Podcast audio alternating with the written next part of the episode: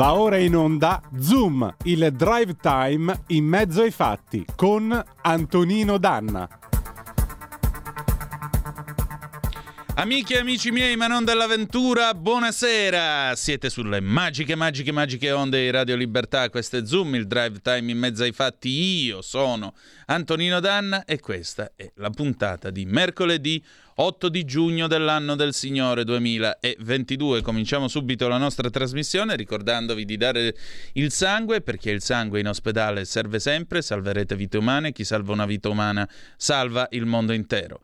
Secondo, andate su radiolibertà.net, cliccate su Sostienici e poi abbonati, troverete tutte le modalità per sentire questa radio un po' più vostra e in particolare eh, potrete andare dai semplici 8 euro mensili della Hall of Fame fino ai 40 euro mensili del livello creator che vi permetterà di essere coautori e co-conduttori di almeno una puntata del vostro show preferito col vostro conduttore preferito. Banda alle ciance, stasera è una puntata abbastanza interessante come sempre. Stasera chiudiamo questo nostro excursus per il momento sul Fit for 55 questo folle tentativo dell'Europa di abbattere le emissioni del 55% entro il 2030 con delle richieste assurde che finirebbero per distruggere le aziende italiane, soprattutto le piccole e medie imprese.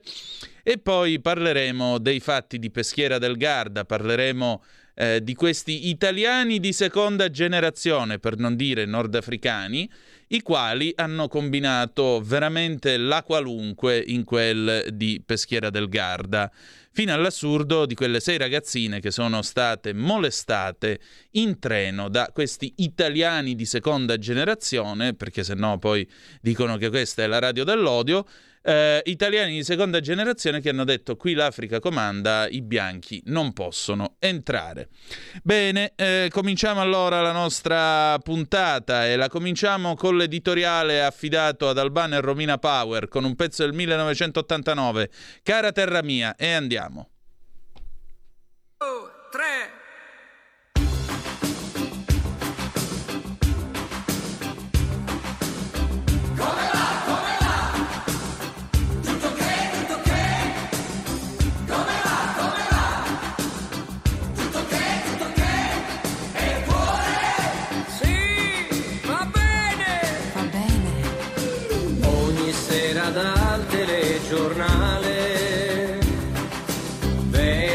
C'è tutto che non va. Mafia, droga gente che sta male. È la colpa di chi mai sarà. Ma tu lo sai che l'undicesimo comandamento è non inquinare. Il mare sta morendo di dolore.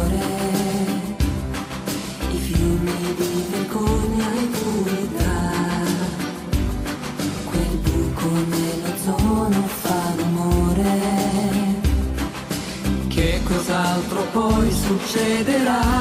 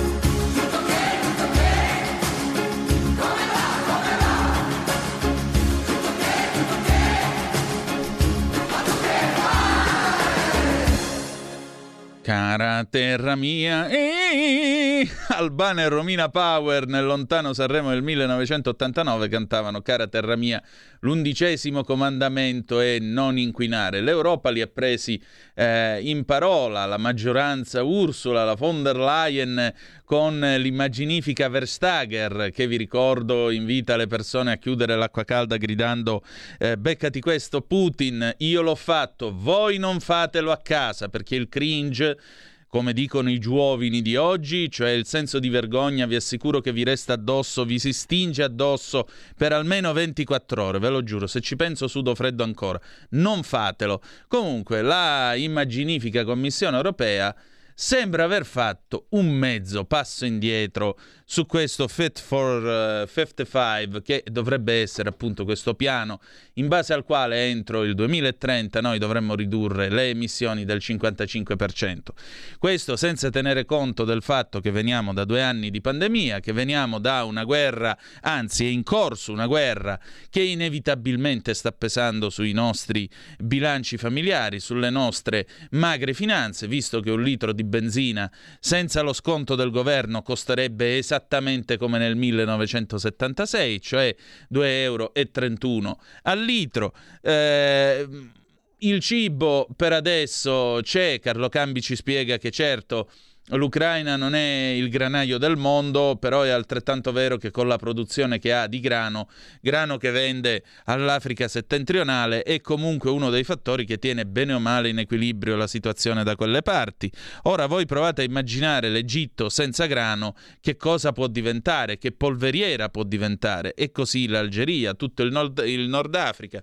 Significa l'inizio di nuove migrazioni di massa e naturalmente eh, questo, indovinate chi è che si beccherà per primo questa, questo gruppo di eh, migrazione di massa. Sarà naturalmente il nostro bel paese.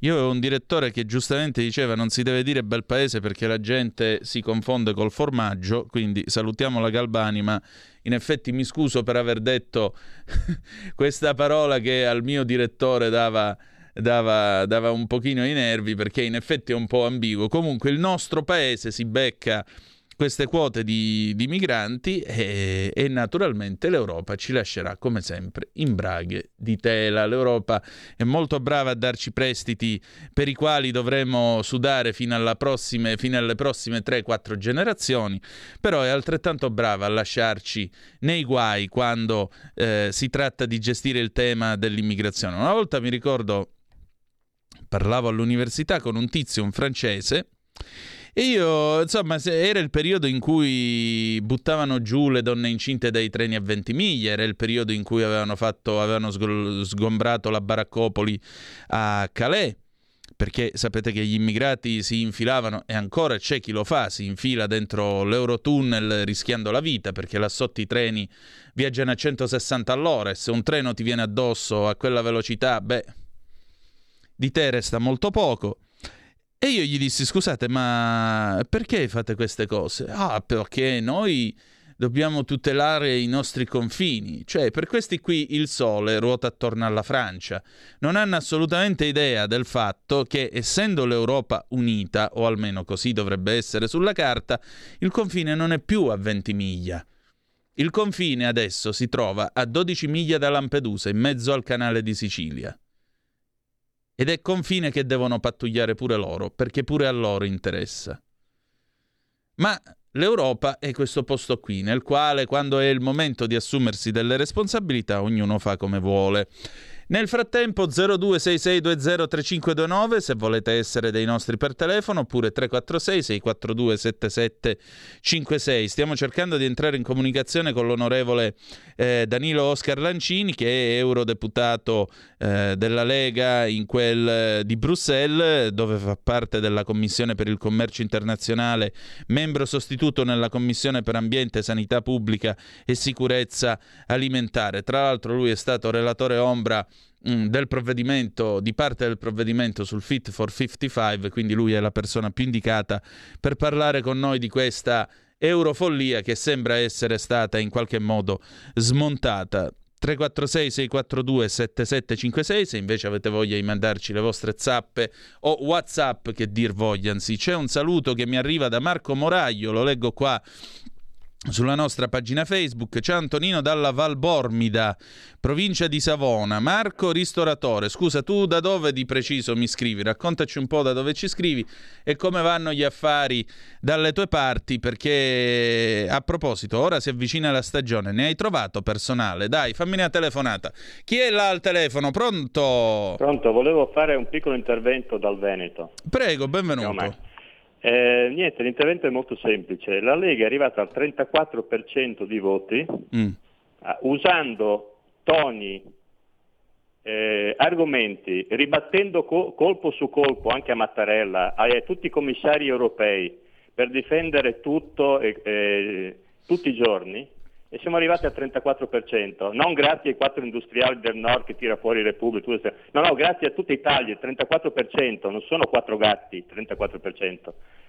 I toni devono tornare quelli, perché noi tutti i giorni la prendiamo in quel posto, qualsiasi argomento, che sia la Bolkestein, che sia il salario minimo, che sia gli immigrati, che sia il fatto dell'energia, noi dobbiamo tornare a usare gli stessi toni, perché quelli hanno portato la Lega al 34%. Lo dico a Salvini, deve tornare a fare Salvini quello 2018-2019 e anche se Mattarella non è d'accordo va bene lo stesso, perché eh, la gente si aspetta i Salvini che attacca. Grazie.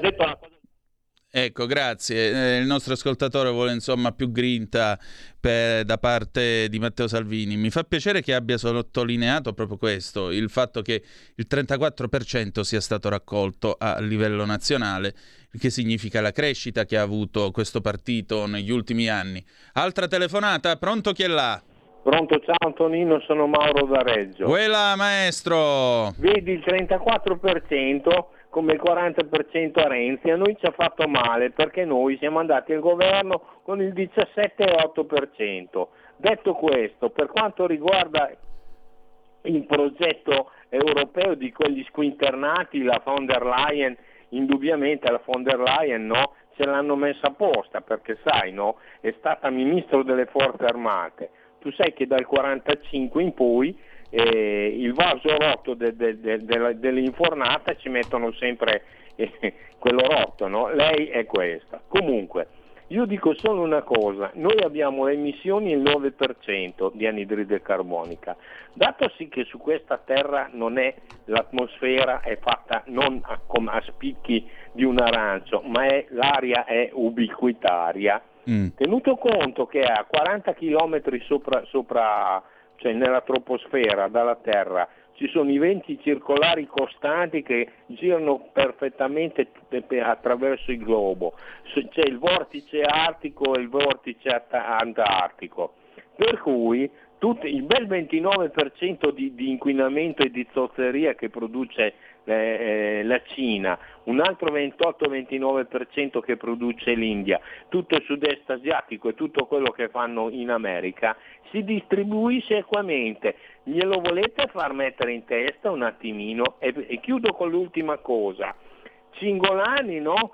Questo, non so dove si sia laureato, però senz'altro con il cepo con qualche cosa a questo livello, perché vuole mettere dei rigassificatori, no? uno a Piombino e uno a Ravenna, mm. tenuto conto che per, eh, il, il, gas di una metaniera viaggia a meno 161, deve essere riscaldato e per riscaldarlo utilizzano l'acqua di mare con inserito del cloro no? Che va a, a, a riportare la temperatura normale. Punto primo, produce delle alghe con un inquinamento bestiale. Punto 2, non gli hanno detto che una metaniera media che deve essere presa con dei bracci meccanici, no? il tubo è inserito dentro, Devono, hanno un, una zona di rispetto di 10 km, perché una metaniera media, ti ho detto, ha la potenza di esplosiva di 10 bombe di Hiroshima. Queste me le vogliono mettere attaccate al porto di Piombino e di Ravenna, dove le mandiamo su Giove, Essa è caltata la... È caltata, è, sì, vabbè. Eh, scusate, terza, quarta, a posto, mi ero incriccato. È saltata la linea, ecco, mi è uscita la frase finalmente. Eh, c'è un'altra telefonata? Sì, la prendiamo subito. Pronto chi è là? Ciao Antonino, sono Federica. Oh, buonasera. Com'è in campagna? Che si dice? Che stiamo raccogliendo? Beh, duroni e qualche albicocca, ma soprattutto duroni. Adesso sono quelli più grossi rispetto a quelli precedenti. C'è vento, sento. Sì, c'è vento, sì, sì, infatti oggi si sta veramente bene. Gli altri giorni era troppo caldo, ma stava lo stesso. Io volevo fare una piccola puntualizzazione per quanto riguarda dicono ah, il grano, il grano, il Nord Africa. Allora, c'è da dire una cosa, che il famoso grano Kamut eh, deriva eh, dall'Iran, cioè, quindi eh, dove insomma, fu scoperto il secolo scorso. Di, quindi eh, dopo si è diffuso anche, se non vado errando, anche in Egitto. Comunque non è che l'Africa, il Nord Africa sia impossibile coltivare, avranno delle loro varietà di grano. Questo te lo dice anche la Bibbia che, che è vecchia, diciamo così, che diceva avrete i granai pieni diceva il Signore, e i mostri pieni, eh, gli altri pieni di mosto. Quindi non è che in quelle zone lì non sia possibile fare agricoltura, lo si può fare, ovviamente con degli accorgimenti. Certo. utilizzando le eh, colture del luogo. Certo. Punto secondo, mm. visto mm. che si dice dobbiamo ridurre il 55% delle emissioni, sì sono d'accordo, ma consideriamo che in Italia si compra tutto, viene importato tutto. Io te lo faccio proprio un esempio terra a terra. Due mesi fa avevo fotografato il supermercato delle susine che venivano dal, dal Cile, altre dal Sudafrica, le pere dal, le pere dal Cile. Quindi se noi dobbiamo eh, ridurre le emissioni, però importiamo tutto dall'estero, mer- le merci viaggiano o per nave o per aereo. Certo. Quindi eh, in che modo noi andiamo a togliere economie da una parte per crearne di peggio dalle altre. Certo. Per fare di peggio inquinamento, perché eh, nelle diciamo, economie nuove del terzo mondo, quarto mondo che noi consideriamo ancora, non hanno i nostri accorgimenti produttivi e anche loro stesso rispetto ambientale come viene imposto a noi a noi agricoltori, io parlo per il mio settore, a noi agricoltori italiani. Esatto. Okay. Ti saluto, ciao. Grazie a te. E allora, nel frattempo è arrivata una zappa al 346-642-7756. Il nostro Denis da Malaga mi dice che ha già votato per posta al referendum e ha votato sì. Ecco, eh, apriamo un attimo questa parentesi perché sapete che io vi ho ripetuto questo mantra, lo ripetiamo anche questa sera o mutu non potesse servutu. O mutu non potesse servutu. Traduzione. L'uomo e la donna che restano muti non possono essere serviti. Che vuol dire? Vuol dire andiamo a votare al referendum il 12 di giugno. Facciamolo arrivare al quorum, perché l'unico modo per essere serviti dallo Stato è è usare l'unico vero strumento di democrazia diretta ed è l'istituto del referendum. Funziona, è collaudato dal 1974, ma funziona solo a una condizione, che la gente vada a votare e ci sia il quorum, che voti il 50% più uno degli aventi diritto. Per cui a maggior ragione andiamo a votare. Perché in questo caso dire io non vado a votare perché protesto è solo una buona scusa che non serve a niente e la prossima volta però abbiate la decenza di tacere. Perché nel momento in cui vi è stato chiesto di parlare avete preferito tacere e quindi o mumutu non potessere servutu. L'uomo o la donna che restano muti non potranno essere serviti. E il 12 di giugno invece bisogna parlare Fidatevi, ve l'ho detto, dei padri costituenti, fidatevi di Aldo Moro, fidatevi di Umberto Terracini, della Iotti, di Scalfaro, di tutti quelli che hanno scritto la Costituzione. Di Piero Calamandrei, fidatevi.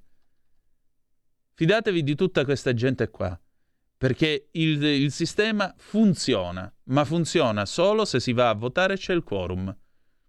Poi che vi abbiano detto che noi non siamo tutti costituzionalisti che si siedono sul, sulla tazza del Vater con il libro di diritto costituzionale, beh, questo poco rileva. Tanto lo sapete a che cosa serve mettere sì. Lo abbiamo raccontato più volte dai microfoni di questa radio. Lo sapete che cosa significa mettere sì, quindi non è necessario che impariate a rimando le cose quella, perché la gente non è stupida, anche se non legge il manuale di costituzionale. E siccome la gente non è stupida, sa che le cose si possono cambiare con 5 sì. Questa è la cosa più importante. Qui c'è qualcuno che mi scrive, chi sei? Vediamo un po' al 346 642 7756. Michele, ciao Michele. Per chi ha la residenza all'estero non dovrebbe ricevere la cartolina per il prossimo referendum? E penso proprio di sì, io lo chiedo, giro la domanda al nostro Denis eh, da Malaga perché lui ha già votato, quindi probabilmente arriverà la, eh, ti arriverà la comunicazione a breve, non lo so, comunque senti l'ambasciata, il consolato più vicino e vedi un po' come regolarizzare la situazione, ti fai dare le schede e voti. Anche tu, eserciti il tuo diritto di voto, che è la cosa più importante, perché in questo paese siamo molto bravi a fare le prediche, a incazzarci, a indignarci, ad avere il momento di stizza. Poi però quando è il momento di pigliare e dire benissimo, adesso a questo punto prendiamo una decisione, no, decisioni non se ne prendono e questo lo trovo veramente, veramente discutibile, lo possiamo dire, veramente discutibile. Allora, chiudiamo questa prima parte della trasmissione. Se non ci sono vostri interventi allo 0266203529 oppure al 346-642-7756, vi voglio raccontare che cosa mi è successo in metropolitana mentre venivo qui. Ah, pronto? Chi è là? C'è una chiamata. Ciao Antonino. Sono Davis.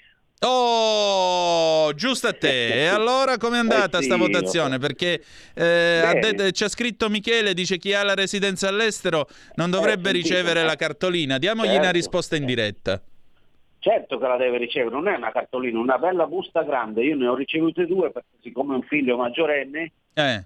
Eh, anche lui iscritto all'AIRE, quindi lui ha la residenza all'estero, deve essere per forza iscritto all'AIRE, AIRE Associazione Italiana Residenti Estero. Quindi la deve ricevere, se non l'ha ricevuta c'è un problema. Eh, Michele, mi sembra abbastanza chiaro. Mm. O non ha dato l'indirizzo giusto. Io anche con i miei amici italiani che risiedono qua, anche loro l'hanno ricevuto, ne ho parlato e quindi lo deve ricevere. Ma già da, da, da parecchio, da almeno, almeno dieci giorni o anche di più, sì.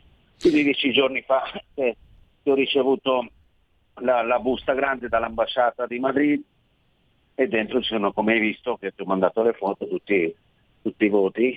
Vabbè, noi non li pubblicheremo perché non è corretto no, so. pubblicarli. Sì, quindi... sì, sì, giusto, lo so, però vabbè, fa niente. Io non mi nascondo e ovviamente ho votato sì con orgoglio e quindi Senti, ma questo referendum da lì come si vede? Voi italiani di Spagna come lo vedete?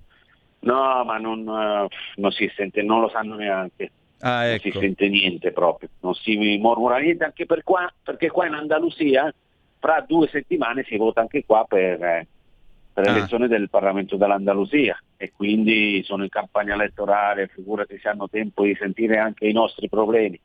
Perciò non, e secondo te chi è che ce la fa in Andalusia? In Andalusia? Sì. È una bella battaglia tra Vox e il Partito Popular che sarebbe il centrodestra mm. ma molto moderato, molto moderato.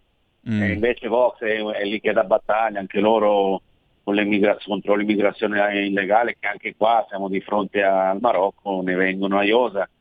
Quindi fammi capire, documenti. la sfida è tra la destra e il centrodestra.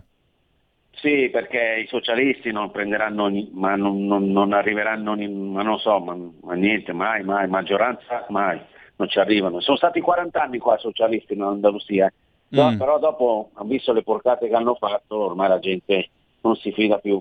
E anche lì, e fra poco, toccherà al nostro amato, tra virgolette, Pedro Sanchez, che ne ha fatti cotte di crudi, che si è messo l'unico governo con l'estrema sinistra al potere, quelli di Podemos, che sono i veri comunisti.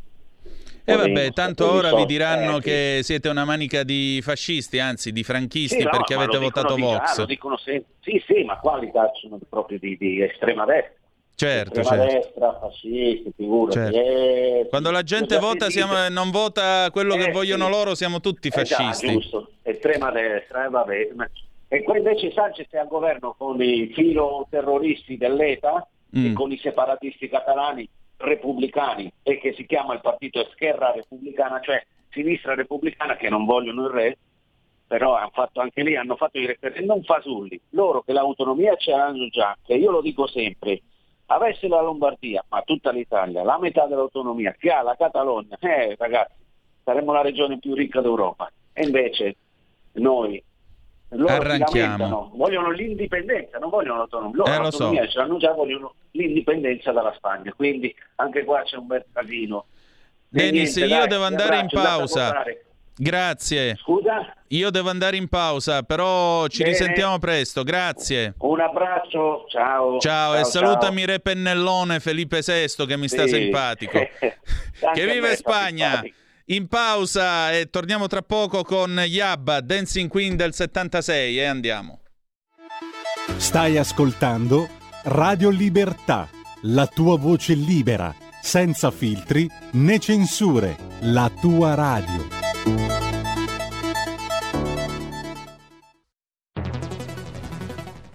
La radio è sempre di più ovunque. Io la radio la ascolto in auto con tutti i nuovi programmi, perché ho la radio DAB. E tu? Io al lavoro ascolto la radio dal mio computer. E tu? Io a casa l'ascolto dalla mia TV. E tu?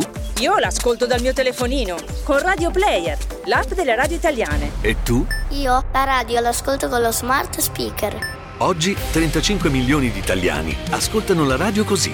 E tu? La radio, ovunque, sempre di più.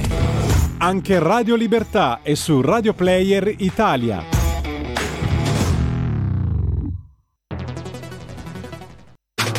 Stai ascoltando Radio Libertà. la tua voce libera, senza filtri né censura. La tua radio.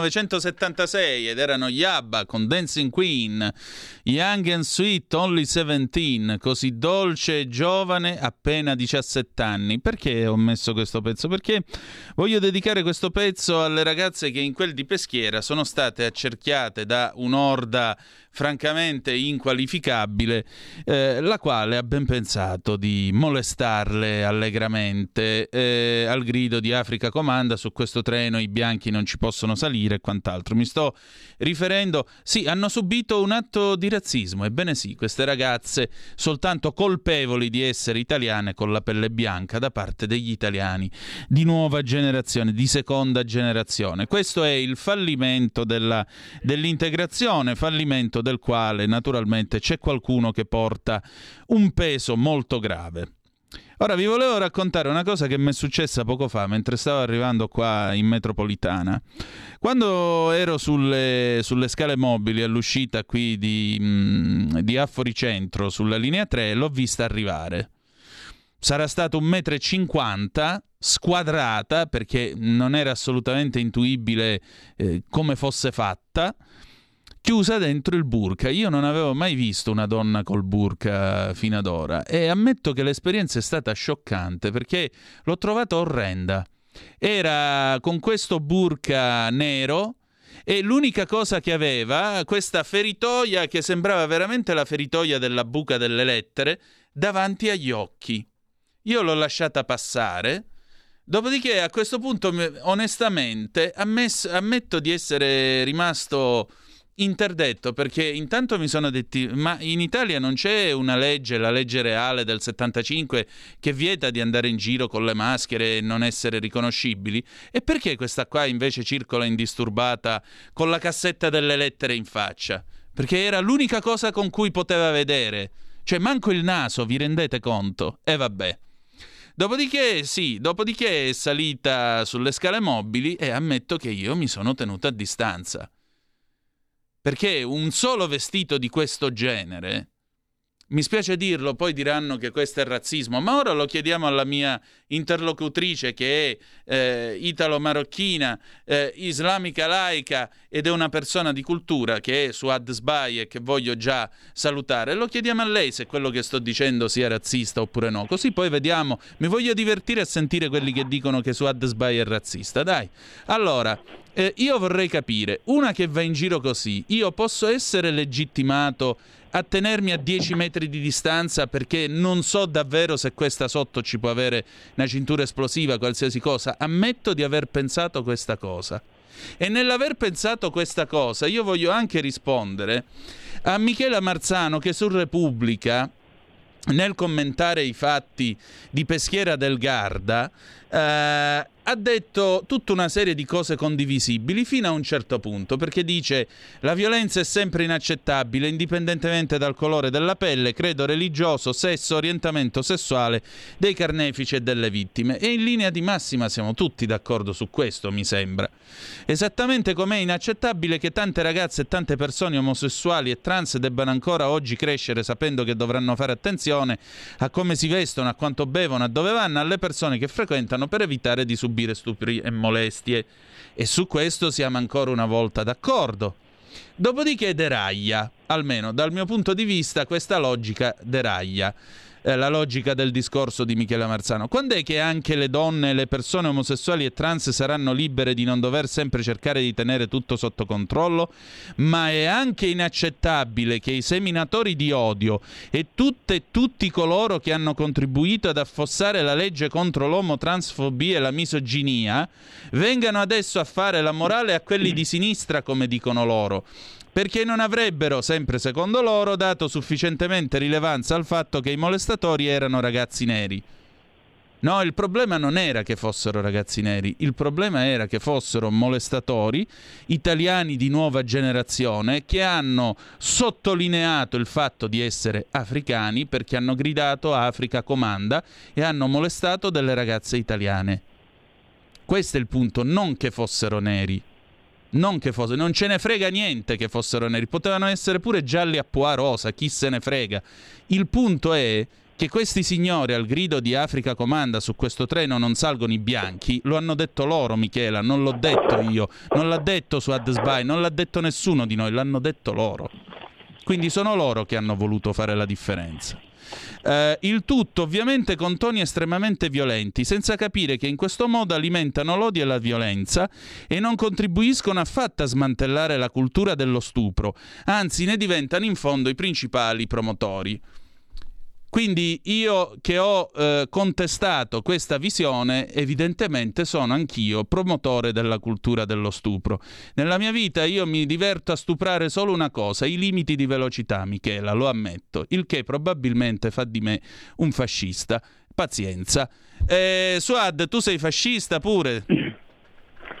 Buonasera. Buonasera. Buonasera, grazie dell'invito eh, buongio- buonasera a tutti. E che dire, che dire, ci sono, hai messo tante cose, non saprei dove iniziare, c'è proprio... Va dove ti porta dal, il cuore. Dal burka, dal, eh, lei mi porta il cuore anche il burka, le donne no, che in Italia nel 2022 girano con burka, con cab eh, senza che nessuno li, li, fermi, gli dica qualcosa. C'è una legge, eh? c'è eh. la legge come hai precisato tu, è la legge del 75. Io ho fatto anche una proposta, nuova proposta di legge, quando ero alla Camera, e mi è stata rifiutata proprio dal, dal presidente Ciampi eh, perché eh, aveva ricevuto una lettera di una sessantina di persone eh, dove criticavano questa, questa, legge che era realizzata quasi alla Camera, eh, doveva essere solo votata. È stata fermata in 24 ore perché è arrivata questa lettera e quando sono andata a vedere i nomi, eh, alcuni nomi di quella lettera, eh, una buona parte è finita a combattere in Siria con l'ISIS. Ecco. Eh, perciò ehm, a me, cioè, io qualche donna che ha portato quel niqab, quel burka, l'ho incontrati, ma la prima cosa quando hanno avuto un aiuto, la prima cosa che hanno fatto l'hanno tolto. Cioè c'è una segregazione totale. Il problema è che non ci sono le leggi, non c'è una legge chiara se uno parla adesso del velo passa per razzista, fascista, eh, se parla eh, delle, delle, donne idem. Eh, purtroppo molte donne, anche italiane, lo mettono perché, perché fa chic, perché però non sanno quello che veramente dietro a quella grata, quella, dietro, come hai detto tu, eh, a quella posta, no? Da quella, sì, la cassetta delle posta, lettere pare. Cassetta delle lettere eh, quelli non vedono niente, non vedono, non eh. possono esprimere nulla, però eh, li mandano anche in giro per, eh, per, occupare comunque il territorio, far vedere che sono presenti, che ci sono. Eh, questa è una cosa, è una cosa che non, non, io non capisco, eh. io, io non, ancora non riesco a capire cioè, come, come, si fa eh, a tenere comunque delle donne che vanno in giro in Italia in quel modo perché non hanno possibilità né di lavorare né di partecipare alla vita sociale, né nulla, neanche a parlare. Certo è normale che uno si allontana e viene spontaneo. Eh, purtroppo c'è molta segregazione, noi abbiamo salvato, ne abbiamo parlato in trasmissione di Salsabila, la ragazza sì. che era chiusa per tre anni dentro casa e anche dentro casa portava quel make-up perché c'era il fratello eh, del marito che non doveva vedere la faccia. Cioè, questo in Italia, non... e infatti è stato arrestato quando appena ha messo il piede eh, in Marocco, perché la, la Falsabila l'ha denunciato anche lì, e adesso è in galera. E il problema è qui, qui nessuno va in galera, qui eh, si scende proprio nessuno, purtroppo dopo due giorni sono tutti liberi, piedi libero, tutti eh, che ormai non, non, c'è una certezza di pena. Ecco, quello che io dico in Italia non c'è una certezza della pena, assolutamente. Quanto riguarda i ragazzi, i ragazzi chi? Non sappiamo chi sono. Io non, non posso dire neanche di seconda generazione, non lo so, non lo sappiamo. Io so solo che nel 2021 sono entrati più di 55.000 55.000 minori non accompagnati.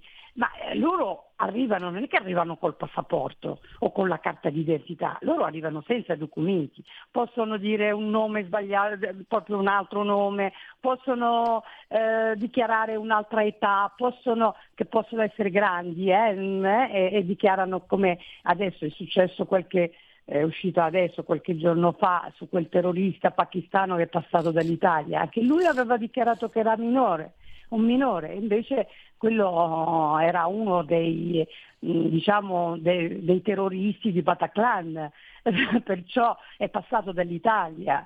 Cioè 55.000 che arrivano in un barcone, arrivano in Italia, li smistano e non sappiamo, non tracciamo comunque il loro movimenti, il loro processo comunque cioè, di, di, integrazione, non integrazione, chi sono? Intanto almeno capire chi sono. Infatti tutti sono in difficoltà a capire il nome, cognome, è stata di nascita. Io non li chiamerei nuovi italiani, nuovi di che? Che questi sono arrivati due anni fa, di che cosa? Cioè, e, e, loro nuovi italiani ce lo dicono in televisione, in vari giornali per placare un pochino, così non possiamo dire niente, questi sono cresciuti, nati qui. No, non sono nati qui, io non lo so. Non lo esatto. so, nessuno me l'ha detto, perciò dobbiamo sapere, capire chi sono, che età. Eh, minori, eh, baby gang, non sono nemmeno baby gang perché sono tutti quello che andava in giro con il macete, in giro per le strade, non era un baby gang, non era un minore, era bello grosso, eppure eh, ieri è stato liberato tranquillamente, piedi libero, sta in giro, ritornato in giro ma poi basta anche scendere qualsiasi stazione italiana. Il primo impatto sembra che stare in un paese del Burundi, non è, non è che scendi in Italia, cioè, c'è un sacco di gente, tanta gente che si ferma lì senza fare niente e, non è un bel ecco, messaggio anche a chi viene so, del, mm, come turisti che vengono nel nostro paese e vedono questa, questo scenario mh, mm, allucinante. Poi un'altra cosa, 1049 di quei 55.000 sono comunque in sorveglianza perché hanno già fatto dei reati in due anni eh, in Italia, quasi, eh, quasi, tre al giorno ne fanno, quasi tre al giorno. Cioè, eh, arrivano, arrivano, eh, tutti già, ah, beh, arri- arrivano nuovi, eh, dobbiamo eh, farli venire, da... dove? Dove? Perché, secondo me sono complici tutti quelli che fanno venire tutta questa gente, sono complici di questo terribile crimine, perché è un crimine. E eh, forse la comunque... cultura dello stupro la porta avanti chi in nome di questa eh, carità buonista e terzamondista e terzomondista ma, dice di più, apriamo, apriamo, apriamo, accogliamo, accogliamo, o no? Sei molto gentile, sei, no, no, io sono complici di questi crimini, sono eh, sì, eh, eh, finché non li tocca, eh, finché non li tocca, finché non li si busta dietro casa. Eh, sono tutti radical chic, ma poi quando si tratta ecco, trovare una figlia eh, in un, un, treno bloccata, eh, molestata, insultata da delinquenti criminali, perché questo questa è la parola, sono delinquenti criminali che uno li dovrebbe individuare tutti quei video perché è premeditato, non è una rissa eh, sfociata così all'improvviso, tutto premeditato come è successo a Capodanno a Milano. Eh? Noi non stiamo parlando esatto. un déjà vu, l'abbiamo parlato anche con te tante volte. Come no? È, è un déjà vu. Cosa hanno fatto? No, questi anzi sono diventati ancora di più, cioè, il numero si sta alzando sempre di più. Cosa vogliamo? Che questi comunque non è che vivono, eh, non sappiamo come vivono, e questa è la realtà, non sappiamo chi sono e quali centri sono, eh, sono delle seconde generazioni, allora si va ai genitori se sono delle seconde generazione, perché anche eh, i genitori secondo me non è che ce la fanno, uno che esce con il macete per strada, insomma, alla fine è, è una cosa eh, una cosa incredibile. Perciò secondo me non c'è, non c'è un censimento. Che ci vuole a fare un censimento su questa gente che arriva nostro, nel nostro paese e approvare comunque l'età, approvare comunque i nomi, chi sono, chi non sono, sapere ecco, eh, che, che, che eh, vengono comunque in Italia che hanno 15, 16, 17, dichiara, quello che dichiarano loro, però mm, la, la mentalità, eh, l'età è un'altra cosa, eh. chi viene e, e, e, fa la traversata, l'età è, è diciamo è più alta, eh? non, non, esatto. non, sono piccoli perché i minori che sono arrivati, c'erano proprio tutti i numeri, sono pochissimi e le donne nulla, eh? nessuna donne sono pochissime, in 55.000 sono arrivati tutti uomini, 300 donne, ma in tutto sono tutti, tutti uomini. Esatto. E per che cosa? Perché quando ci sveglieremo, quando diremo qualche cosa, no, loro ehm, è troppo facile, no? tutto, che, tutto quello che è colorato multiculturalismo va bene, non va bene, non va bene non va bene perché non è scappato il morto. E poi eh, una, un'altra cosa è Tascio, eh, se fossero stati italiani quelli lì, oggi le femministe erano tutte in piazza. Uh, figurati. Erano tutti in piazza, ma siccome sono no, da, il patriarcato. Sono africani, vivono in Italia e devono rispettare le regole che, che ci mm. sono in Italia, appunto. Può essere giallo, rosso, uh, blu, co- come gli pare. Esatto. Però la legge vale per tutti. Esatto. Suad, noi adesso prendiamo una telefonata, però io volevo dire anche un'ultima cosa a proposito dell'intervento di Michele Marzano su Repubblica, perché Michele Marzano, tra l'altro, nel dire voi che non avete voluto il DDL Zan, siete quelli che propalano tutto sommato la cultura dello stupro. Un cortocircuito mentale che francamente per quello che mi riguarda eh, è quantomeno inconsistente, ma spiego perché anche. Vorrei ricordare ricordare, eh, vorrei precisare a Michele Marzano che si può essere anche contro il DDL Zan e le critiche che sono state sollevate riguardavano soprattutto la libertà d'espressione perché non può essere un giudice a decidere del costume o del pensiero altrui.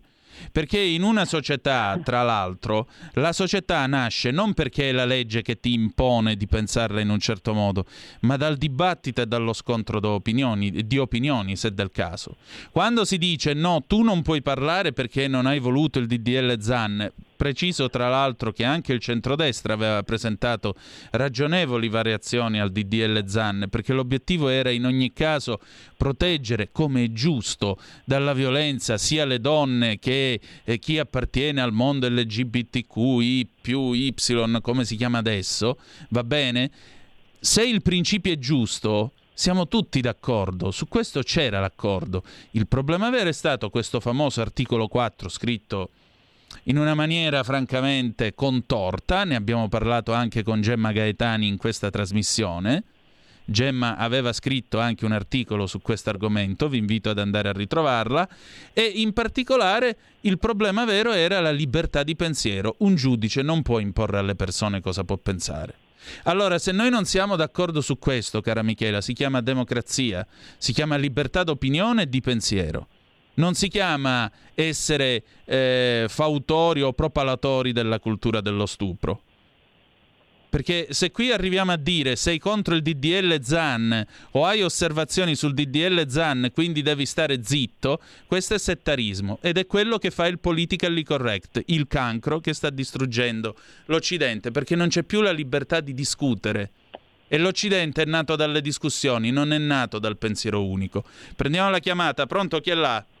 Buonasera, allora una domanda semplice semplice, perché secondo la testimonianza della signora Bocanzi ha detto delle cose molto eh, precise, perché il Parlamento ha avuto paura di, fare, di accettare la sua proposta di legge eh, anti-burca e, e, e adeguare a quella che è la cultura italiana eh, del volto scoperto, quindi eh, rispettando anche il testo unico di pubblica sicurezza, il TULPS e quant'altro, perché ha avuto paura?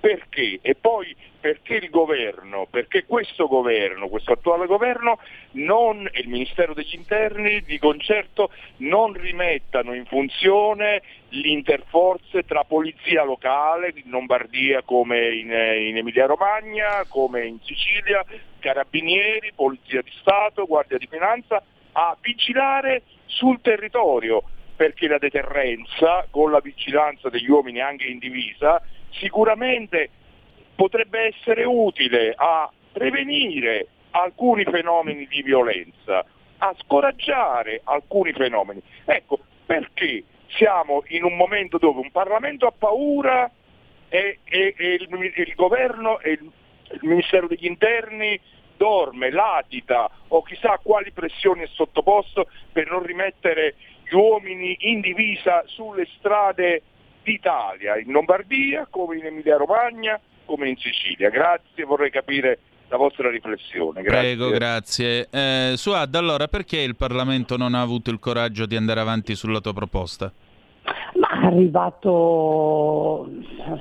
Um, sono arrivati dei direttivi del, da Sampi, eh, quando c'era Sampi, cioè è arrivato dal Presidente della Repubblica. Io l'ho discussa alla Camera, mancava solo il voto, erano quasi, cioè avevamo la maggioranza e l'hanno, l'hanno proprio bloccata. Cioè, eh, io mm, insomma, alla fine bloccata, bloccata perché, perché, perché serve, perché se no la sinistra come, come, anche, come, va avanti? Come va avanti? Loro fanno delle proposte, Zan, eh, quello, quell'altro, eh, ma non le votano, non votano perché se no che propongono durante le campagne elettorali? Eh, esce Io Solito, la campagna elettorale esce, eh, escono solo nelle campagne elettorali, loro, è la loro vita quella, gli togli quella, loro muoiono, non c'è più niente, però, però fanno un danno terribile alla collettività, terribile. Perché ecco, non, non, si ragiona con quella gente. Allora, è, una, eh, è un pensiero eh, ma, ma sono, eh, sono, fottuti, scusatemi la parola, perché alla fine non hanno più argomenti, perché questi argomenti che noi trattiamo tutti i giorni, centro-destra, quello che è, non, non, dobbiamo portarli ancora più, più, più avanti, dobbiamo portarli, avanti. Il problema è che che, che ci, ci, ci, blocchiamo perché se parli dell'Islam sei islamofobo, se parli del eh, uno di colore sei razzista, se, a me non me ne frega niente. Io, io, io devo scendere in una città in, col treno e non vedere gente che ti molesta o che ti chiede o ti, o, o ti fa paura, ti fa paura perché appena dormono lì, dormono nelle stazioni. Che, che, che cos'è questo? Un paese? Non è un paese. Questo c'è, polizia, sì, eh, forze dell'ordine dell'ordine, ma che fanno le forze dell'ordine? Per 1300-400 euro che, che, che fanno? Eh, vengono insultati, vengono menati, vengono, e che non possono neanche alzare una mano perché sennò gli vengono denunciati. E questi fanno come di fare, qui è un far west, l'Italia il paese ideale per criminali e li fanno ancora scendere da quel barcone perché fa tenerezza. Adesso c'è un barcone bloccato e ci sono gente dentro al balcone che dice ah, eh, se non ci date un porto noi entriamo comunque. E no, non, perché in Spagna non li fanno entrare, in Tunisia non li fanno entrare, in India non li fanno entrare. Ma perché devono entrare? A Malta non li fanno entrare. Perché in Italia... Perché Caro perché... l'ha fatto scuola. Carola eh, Rachetta. Eh, eh, però se, se, se, reagisci, io non ho problemi perché possono dire quello che gli pare, poi Repubblica non la leggo più perché mi fa venire il mal di stomaco, eh, bisogna cominciare a non leggere più questa gente perché alla fine non, non mi dice nulla di nuovo non mi dice niente di nuovo, la, eh, diciamo, eh, scusate, eh, cioè, a casa. E, perciò non, c'è qualcosa che non quadra, vogliono questo um, disordine, un sfacello, cioè proprio vogliono questo disordine, perché su questo loro possono vivere, possono dire noi raccogliamo, raccogli chi? C'hai la possibilità di raccogliere 55.000 persone minore che ha bisogno, allora dalli in affido si sono tanto minori, a, affidali alle famiglie che li portano, vabbè, ma 55.000 persone che entrano senza documenti, non sappiamo nulla di loro, non sappiamo che progetto hanno, non dimentichiamo che eh, l'estremismo islamista è dietro all'angolo, eh, perché eh, l'inchiesta fatta ieri su questo pakistano passato portato dall'Italia eh, eh, eh, perché non ce lo fanno leggere tutto, ma se lo pubblicano è da avere paura, brividi proprio. Eppure questo è arrivato senza documenti, senza niente, senza... e questo non ci sono le regole. Dice non ci sono rapporti con i paesi, ma come i rapporti economici vanno bene? Esatto. questi rapporti economici vanno benissimo. Noi il Qatar, ok, la, la Turchia, quello che è, gli, gli dà il barcone gratis e li fa venire. Perché non li porta in Turchia? Perché non li porta in Qatar a vivere lì? E che lì non può entrare nessuno. E noi siamo le porte spalancati di tutti. Ma io questo voglio dire ai giudici, a tutti i giudici. Guardate che state, questo paese lo state portando veramente alla rovina, eh, la rovina totale. Cioè, Suad, perciò, ti chiedo, eh, ti chiedo 30 secondi di pausa e torniamo subito. Grazie. Grazie. Stai ascoltando Radio Libertà, la tua voce libera, senza filtri né censure, la tua radio.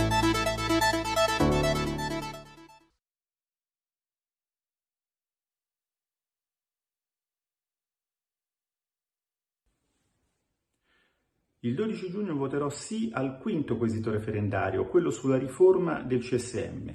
Attualmente, per accedere all'organo di autogoverno della magistratura, è indispensabile il sostegno delle cosiddette correnti. Questo perché, per essere eletto, un magistrato deve candidarsi portando a sostegno della propria candidatura dalle 25 alle 50 firme, il che rende l'appartenenza a una corrente indispensabile.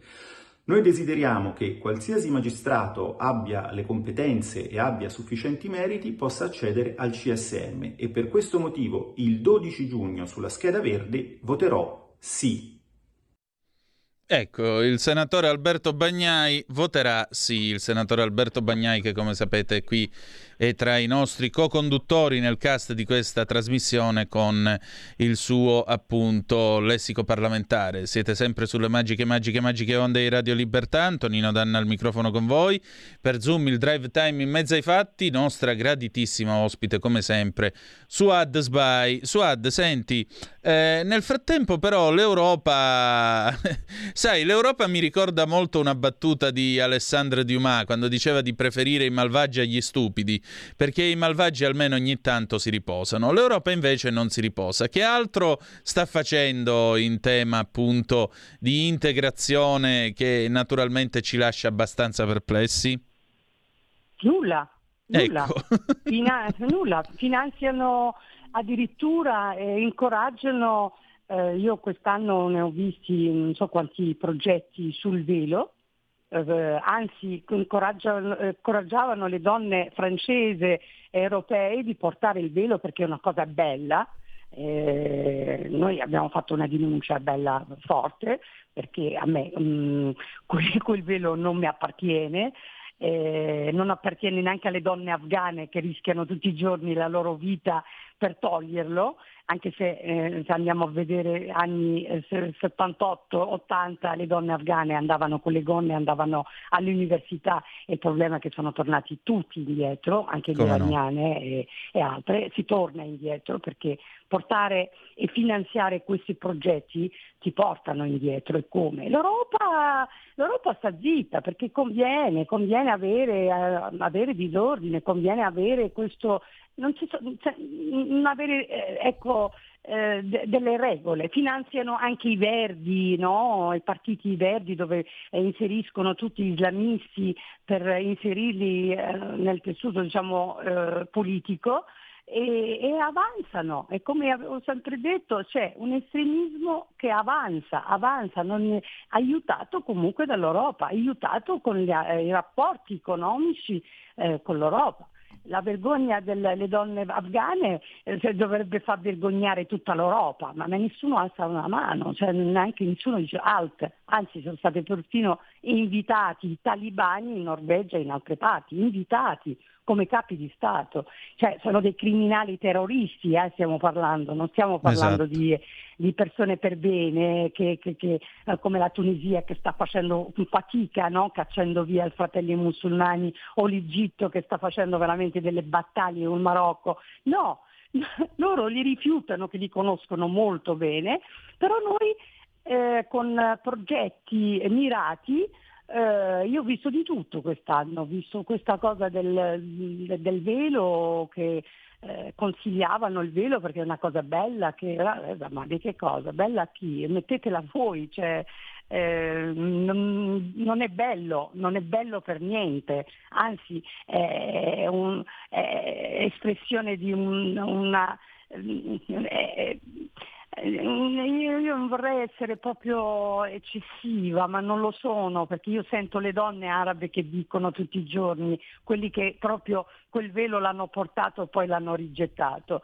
È criminale, è criminale. Ecco. E poi io non, no, eh, non è il mio, ecco, cioè, tipo una donna con il velo, no, la donna deve essere una donna normale, combattere, fai politica, fai quello che ti pare, ma senza quel velo. Ma quel velo non è femminile, quel velo è maschile, quello è portato dai uomini, portato con tanti progetti adesso anche europei, prima erano solo alcuni paesi no? eh, eh, arabi, adesso è proprio dell'Europa e dove gli fanno una pubblicità immensa. Beh, bene per voi, ma mm, per me assolutamente. Mh, mm, eh, opposizione fino, a, fino, all'ultimo respiro, ma... Mm.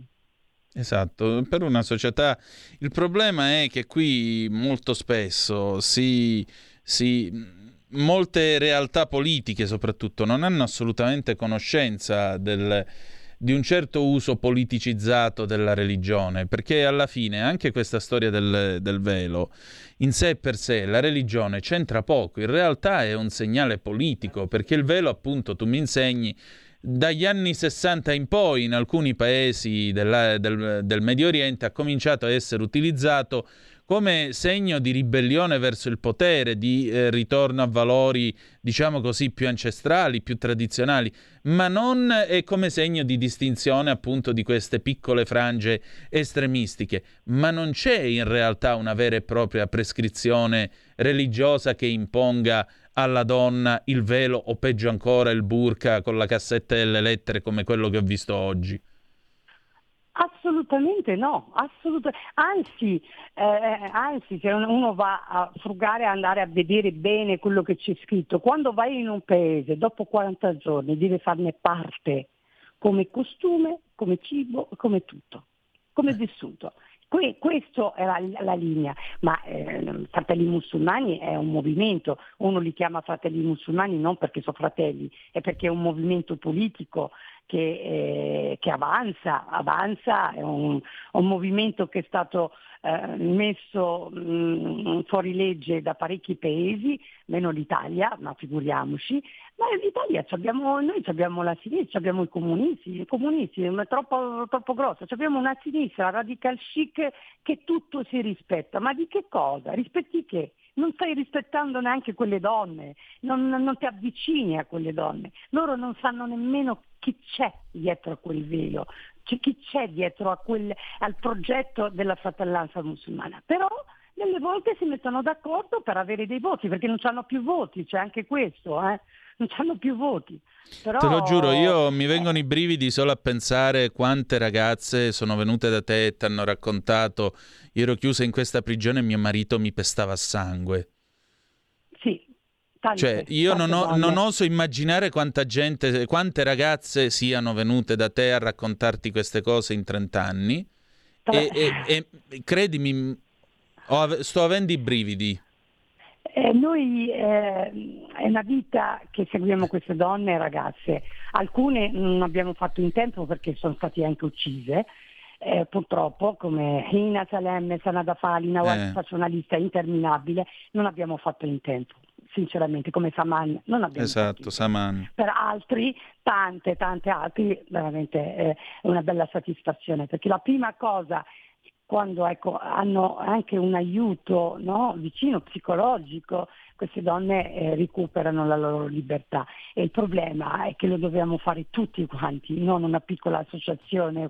Questo è lo Stato che dovrebbe fare questo. Ma c'è, c'è, c'è ambiguità, c'è, c'è malizia, c'è eh, far finta, ma anche, ma, ma anche immigrato cominciano a capirlo, eh, perché eh, tutte le leggi che loro propongono ogni volta che c'è qualche eh, elezione, qualche, eh, propongono ma non fanno niente. È, è ipocrisia e secondo me, eh, lo dico anche quelli di sinistra che mi seguono parecchio, eh, che ci danno ragione, anche quelli devono ribellarsi e dire basta.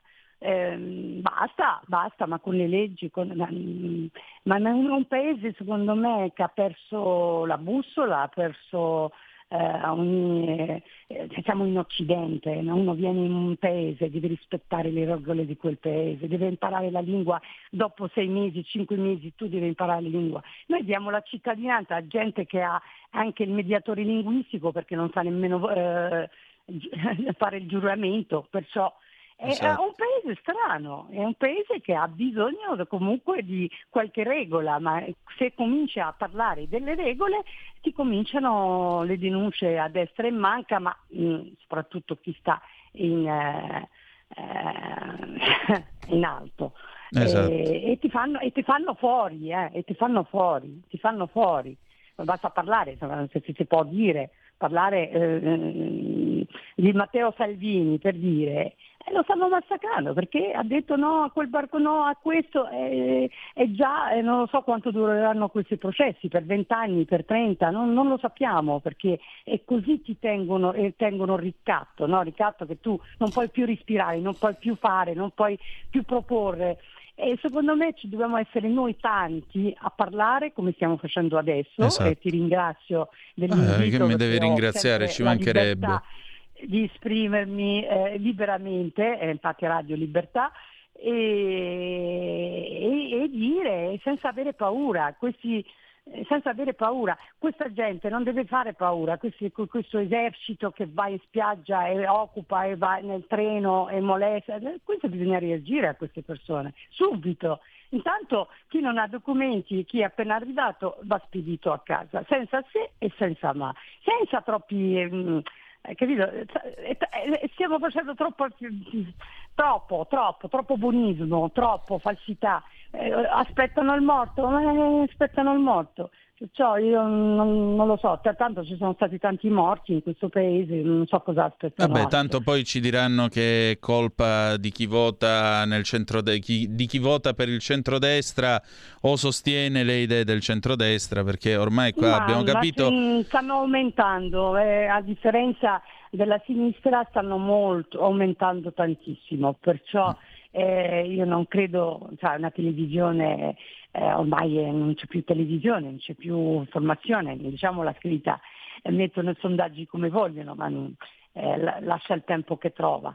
E la gente è stanca, la gente è molto stanca. Poi un'altra piccola cosa che voglio aggiungere sì. veramente, che per l'integrazione non c'è stato un progetto Appunto. proprio vero, eh, umano, che dice un ragazzo che viene da un altro paese da solo, allora io lo mando a scuola perché lui non ha fatto la scuola dell'obbligo, non è perché ha 16 anni non, eh, allora è esente, no, lui deve andare a quella scuola perché attraverso quella scuola può capire tante cose. Eh, insegnargli eh, l'educazione civica è importante che chi viene qua bisogna metterlo lì seduto, ecco che sono, eh, queste sono le regole. Esatto. No, non hanno speso niente, però, però che strano, io, eh, permettetemi questo, i soldi per le donne e va bene, eh? io non dico anzi dateli di più, fate come date anche di più, per le donne ucraine sono, sono trovati due giorni, in due giorni milioni e milioni di euro per l'accoglienza delle donne e perché una piccola parte non si investe su questa integrazione di gente che c'è forse eh, è cresciuta qui, nata qui o, o non è nata appena arrivata, perché non si spendono i soldi anche per quello? C'è una falsità, cioè quello sì e questo no. Beh, ok, però il problema è se ce l'abbiamo oggi in forma così di molestie, per, eh, domani come facciamo? Perché questo è il futuro, è jihadismo alle porte, eh? non, è, non, è, che c'è altro, quelli pagano. Quelli eh. pagano e tanto. Ecco, e se lo dici tu, io se permetti ci credo e mi inquieto. Abbiamo una telefonata per noi, pronto? Chi è là? Sì, sono Nando da Pioltello Ciao Nando! Finalmente. Guarda, ho atteso dieci minuti ma per Suat Sbai ne vale la pena. Eh, scusami Nando. No, ma ne vale la pena, poi sono anni che le devo raccontare delle storie. Vai.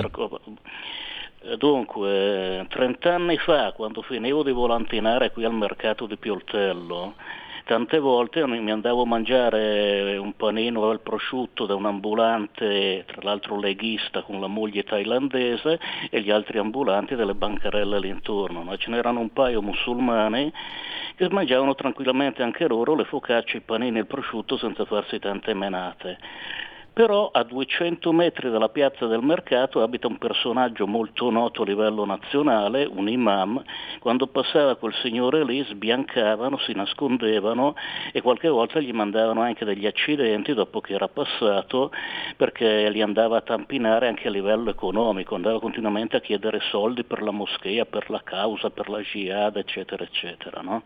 E questo non gliene fregava assolutamente niente, il loro obiettivo era lavorare, farsi il mazzo, tutti ambulanti ambulanti regolari con regolare licenza integrarsi in Italia, come dice sempre Suad Sbai.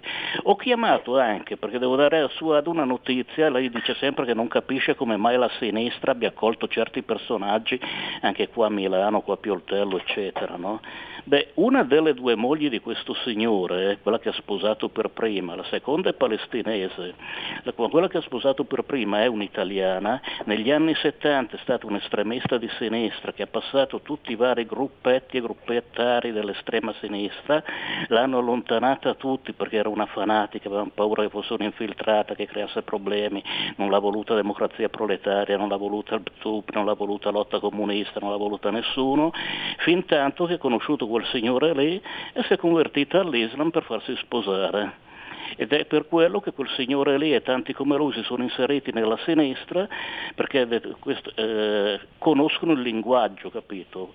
Sanno come parlare per, far, per, per, per, intortare quelli di sinistra usando lo stesso linguaggio della sinistra per dire le loro porcate reazionarie. Ciao.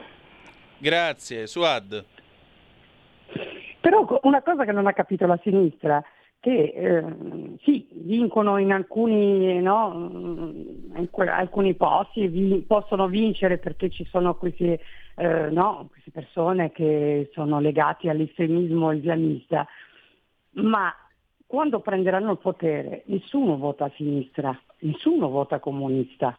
Adesso si sono trasferiti su un partito loro, faranno un loro partito eh, adesso eh, in Europa si sono puntati sui verdi, adesso sono tutti verdi, però si inseriscono, perché, però vincono e si inseriscono.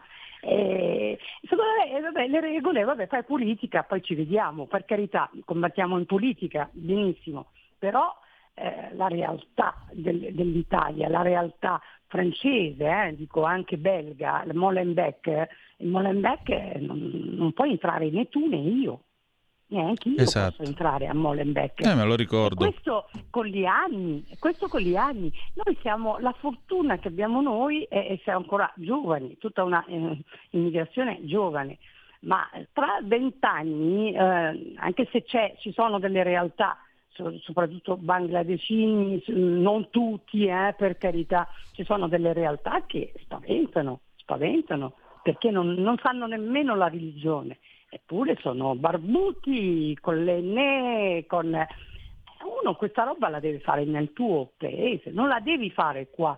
Però se nessuno glielo dice e nessuno le obbliga a fare questo, ma non ce la possiamo prendere con nessuno, cioè alla fine. Eh, è una sinistra, se gli italiani non, non cominciano a capire che c'è sinistra, cioè quella sinistra eh, radical chic, perché quando li parli da soli loro la pensano come noi, eh? quando mm. li parli a un angoletto, eh? loro la pensano come te, uguale, basta, basta, però quando vanno quando c'è da raccattare voti, poi dopo eh, ogni cosa è certo, buona. Certo, ma, Quindi ma, Ullebeck ha ragione, insomma, con il sì, suo romanzo sì, Sottomissione. Sì però un fallimento, se un fallimento è stato già per la Francia, per altri paesi, ragazzi, qui ci dobbiamo preparare bene.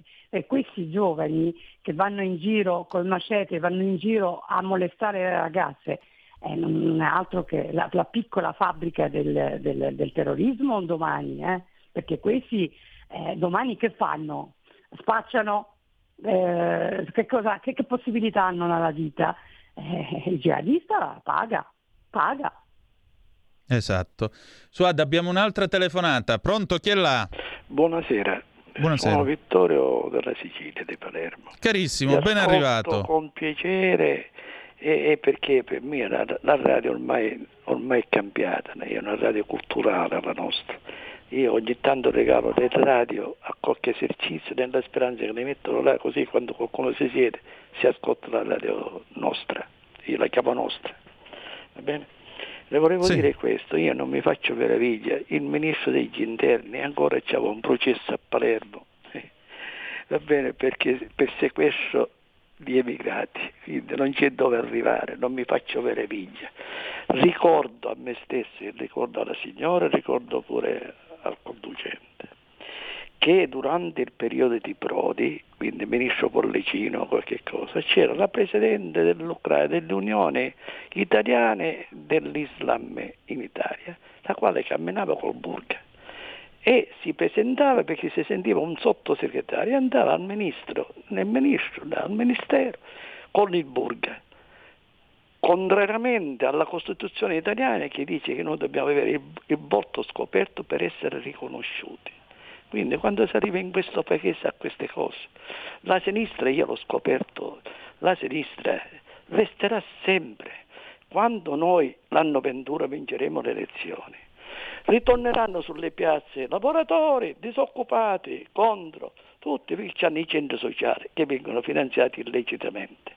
Quindi fin quando che loro hanno un sindacato che si chiama CGL, dove c'è l'ARCI, dove c'è l'AMPI, e sono tutti finanziati, fin quando che il bilancio dello Stato porta 50 capitoli di finanziamenti e potenziano potenziamenti tutti, tutti quelli che sono i derivati della CGL, loro hanno il potere in mano. Noi possiamo aumentare finalmente, convincere un amico mio o bisticciarsi o convincerlo a dire sei un idiota quando ci vede un voto, sei un idiota quando voti contro un nucleare, sei un nucleare che non vai a votare perché c'è il referendum per i magistrati, la catena dei magistrati che è chiarissima e non va a raggiungere il quorum. Quindi che dobbiamo fare? Dobbiamo fare? Non ci possiamo liberare perché sul sindacato il, ormai ha messo il, il, il ramificazione ovunque, c'aveva tutti i progetti emigrati dell'estero, emigrati di, di, di minori.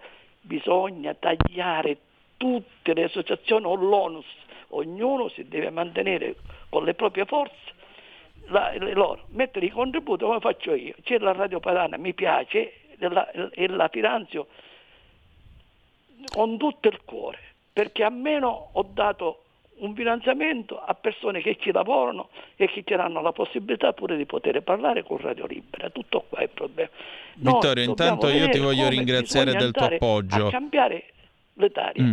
Vittorio, intanto io... non hai neppure sinistra. Una volta, forse quando ho studiato scienze politiche, sapevo che cosa era il governo. Oggi, oggi sono- mi, mi contento di essere analfabeta e, non, non- e di non andare, non, non dovevo andare a scuola, così vivevo nella mia tranquillità, invece così faccio a bere, mi, mi rodo il fegato, vedo che non riusciamo, io mi auguro con tutto il cuore, non riusciamo le persone si lamentano, bestemmiano, vanno alla cabina e vanno sempre alla stessa compagnia. E non c'è niente da fare. Non. Non li riesce a com- anche perché tre quarti sono ignoranti e quindi non riescono a seguire, altri hanno impegno e non seguono la politica e quindi eh, purtroppo siamo in questa valle. Senti Vittorio, ascolta me, intanto grazie del tuo contributo e grazie anche dell'appoggio nei confronti di questa radio. Secondo, te lo dico visto che eh, ci accomunano le radici scozzesi, te lo dico in scozzese antico, un te pigliare le cuolera. La terza cosa che ti dico L'ho è... capita pure io. E, e poi allora la traduci tu, così, così siamo al top. E poi la terza cosa che ti dico, fammi stare male, fa cavolo un paliemmo. Sì, sì. Quanta sai? Sì, anche ieri per il signor Conte è venuto nel Eh. Ballarò, nel Sì. mercato del Capo, a Vucceria, Sì. portato da Orlando Ah. a cercare i voti. Il signor Conte, quello di Roma, Sì, l'ho sì, sì. incontrato nel Ballarò. Cosa paurosa, dico come delle cose. Vero che qualcuno capiva, anche se era ignorante, mi diceva, signor Vettori, eh, sembra così, vengono, vengono a mangiarsi il pane con la milza, a fare tutti i popolari. Capisci? Quindi non c'è dove Sì. arrivare. non- Senti Vittorio, me lo fai un regalo? Noi vinceremo le elezioni a Palermo, questo lo vuoi sapere? Ecco. Ecco, no, ma io ne voglio anche un altro, per favore, domani mattina. Te ne vai al chiosco quello davanti al Teatro Massimo e ti fai una bella granita cabrioche No, alla mia salute. posti. Vieni qua che ti accompagno io, ti do il mio numero di casa, ti porto a mangiare le granite, ma no a Palermo, Palermo non li sanno fare. Io, io onestamente quando andavo in Palermo andavo sempre non lì. li sanno fare le granite. E dove ce ne andiamo? Devi A Mondello? Licata, o dove c'è la, la parlamentare che è stata eletta a Tarpino. Ah, Licata, è un po' Licata, lontano però di Palermo. dico pure, là fanno le granite, sono le migliori granite che ci possono essere. Se tu ti vado a pigliare No, congelate, non sono d'accordo, non sono d'accordo. A Catania. Fermi Eh, allora, tutti, sta sì, nascendo una eh, guerra di eh, religione scusi, sulle sì. granite. Eh, Mi scusi, a mi scusi, Catania. parla con una Eh. persona che conosce la Sicilia palma a palma perché ero all'Enel negli elettrodotti e conoscevo tutti. Lei sta parlando de- del parco di Nicolosi dove fanno la, la granita di Mandorla. Mm. Oppure Eh. a Noto fanno quella di, Fra- di Fragole, a Trapani ne fanno diversi, quindi io conosco perfettamente. Pure Cefalù davanti la alla cattedrale le fanno buone. Spero che viene, viene- vieni a trovarmi qualche volta, ti do il telefono e così ti porto via sia a mangiare il pesce, perché lo preferisco a Palermo mangiare il pesce che non a Licata che è un paese di mare, tanto per dire. Eh beh. Va bene? Grazie, e, e ci Vittorio. vediamo. E- Ed è la cosa più bella. Con molto piacere, grazie. Un'ultima telefonata e poi chiudiamo con Suad Sbai. Pronto, chi è là? Sì, buonasera, sono Filippo. Ciao. Salve. Io volevo fare un'osservazione, un'osservazione che so che potrebbe essere scomoda, ma secondo me è estremamente connessa al discorso che faceva, che, che è, stato, che è stato fatto fino adesso, anche rel- relativamente alla religione e a quello che sarà poi la società futura di queste persone che invadono, tra virgolette invadono, eh, Mm. che eh, vengono nel nostro territorio, che non c'è nulla di male. Il problema che secondo me sta alla base del problema italiano e che sfocerà poi anche in una religione musulmana in Italia, sta alla base del fatto che, e su questo non molti sono d'accordo, ma io ci vedo un nesso, che in Italia si- c'è, un, c'è un calo demografico importante e gli unici che fanno figli, perché sono gli unici, sono le famiglie musulmane. Quindi io ho fatto servizio civile ho lavorato negli asili per un po' di tempo e vedevo che nelle scuole, specialmente quelle di periferia, a fronte di 20 studenti stranieri, ce ne stavano 4-5 italiani. Il mio ragionamento subito è stato, tra l'altro la maggior parte di religione musulmana, ma quanti anni passeranno prima che loro diventeranno giuristi, commercialisti e poi parlamentari? Questo secondo me, per quanto molta parte della popolazione non lo condivide, se l'Italia non ha figli, oltre al problema pensionistico, perché per ogni anziano non abbiamo più giovani che lavorano e pagano i contributi, gli unici che fanno figli e che faranno figli in Italia saranno sempre più gli stranieri, Certo, per lo più religione musulmana. certo. Eh, non c'è nulla di male, nel senso che è giusto che la terra venga sfruttata da chi fa figli, però questo è secondo me il futuro italiano. Eh, ma questo tu lo dovresti dire, sai a chi? Lo dovresti dire a tutti quelli che quando una ragazza, a quegli imprenditori, che quando una ragazza va a dire sono incinta la licenziano. Oppure a chi va a dire tra le risatine degli astanti e nessuno che si alza in piedi e dice ma che cosa stai dicendo? Dice ma io le collaboratrici me le prendo anta perché tanto se i figli li dovevano fare li hanno fatti, se dovevano divorziare hanno divorziato, i giri di boa li hanno fatti quindi problema non ce n'è più. A quella gente dovresti dirlo. Ma toglimi una curiosità, dove sei tu? Sento che sei in macchina, a quanto vai? Io sto andando a trovare la mia ragazza a Parma, io sono di Vicenza. Ah, mi raccomando, stai nei limiti, eh? Non andare Certo, forte. Eh, C'è traffico, dove sei arrivato? No, sono appena, sono appena usciti, entrati in autostrada, sono a Montebello. C'è un po' di traffico, sì, devo dire di sì. Eh, mi raccomando perché purtroppo il venerdì tanta gente che lascia la macchina sotto la copertina tutto l'anno improvvisamente scopre di averla e poi sorpassano senza le frecce, cose, robe varie, vabbè. Lasciamo perdere, va. io preferisco evitare i fine settimana e così via. Ah no, oggi è mercoledì, non è venerdì. Io già No, ero... però- Niente, Ti lascia stare. perché anch'io con la testa stavo venerdì. Eh sì, però, sono com- è comunque la rush hour, l'ora di punta, quindi stai attento lo stesso, ok? Fai buon viaggio. Vi ringrazio. Ciao, ciao. Suad, 30 secondi di pausa e tiriamo le Eh, conclusioni. Sì, grazie. Grazie del tuo tempo, a tra poco. Stai ascoltando Radio Libertà. La tua voce libera, senza filtri né censura. La tua radio.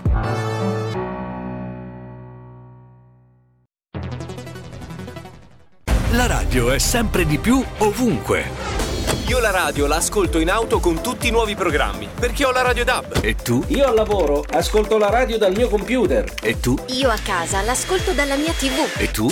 Io l'ascolto dal mio telefonino, con Radio Player, l'app delle radio italiane. E tu? Io la radio l'ascolto con lo smart speaker. Oggi 35 milioni di italiani ascoltano la radio così.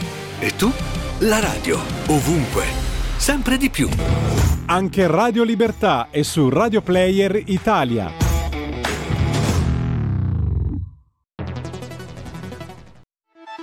Stai ascoltando Radio Libertà, la tua voce libera, senza filtri né censure, la tua radio.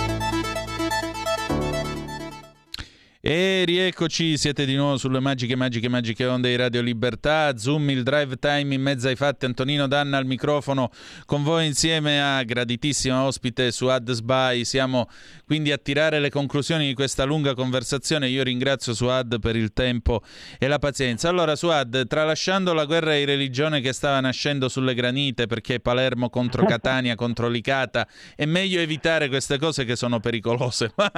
no, scherzi a parte. Eh, Io sono per, Cata- per Catania. Eh, lo so, Catania, lo so, il cuore ti ha portato lì, quindi eh, al cuore non si comanda. Per cui no, non entriamo no. anche nella lite, tra, nella rissa tra arancina o arancino, no, perché no. se no qua facciamo notte. Assolutamente no. Comunque, Però l'ultima telefonata eh, era interessante. Eh sì, il nostro amico eh, che stava andando a Parma. A proposito, buon viaggio a quelli che siete in viaggio in questo momento in macchina e ci sentite dall'auto. Cioè, il nostro amico che era in viaggio per andare dalla ragazza a Parma ha detto una cosa molto intelligente, a mio modesto avviso.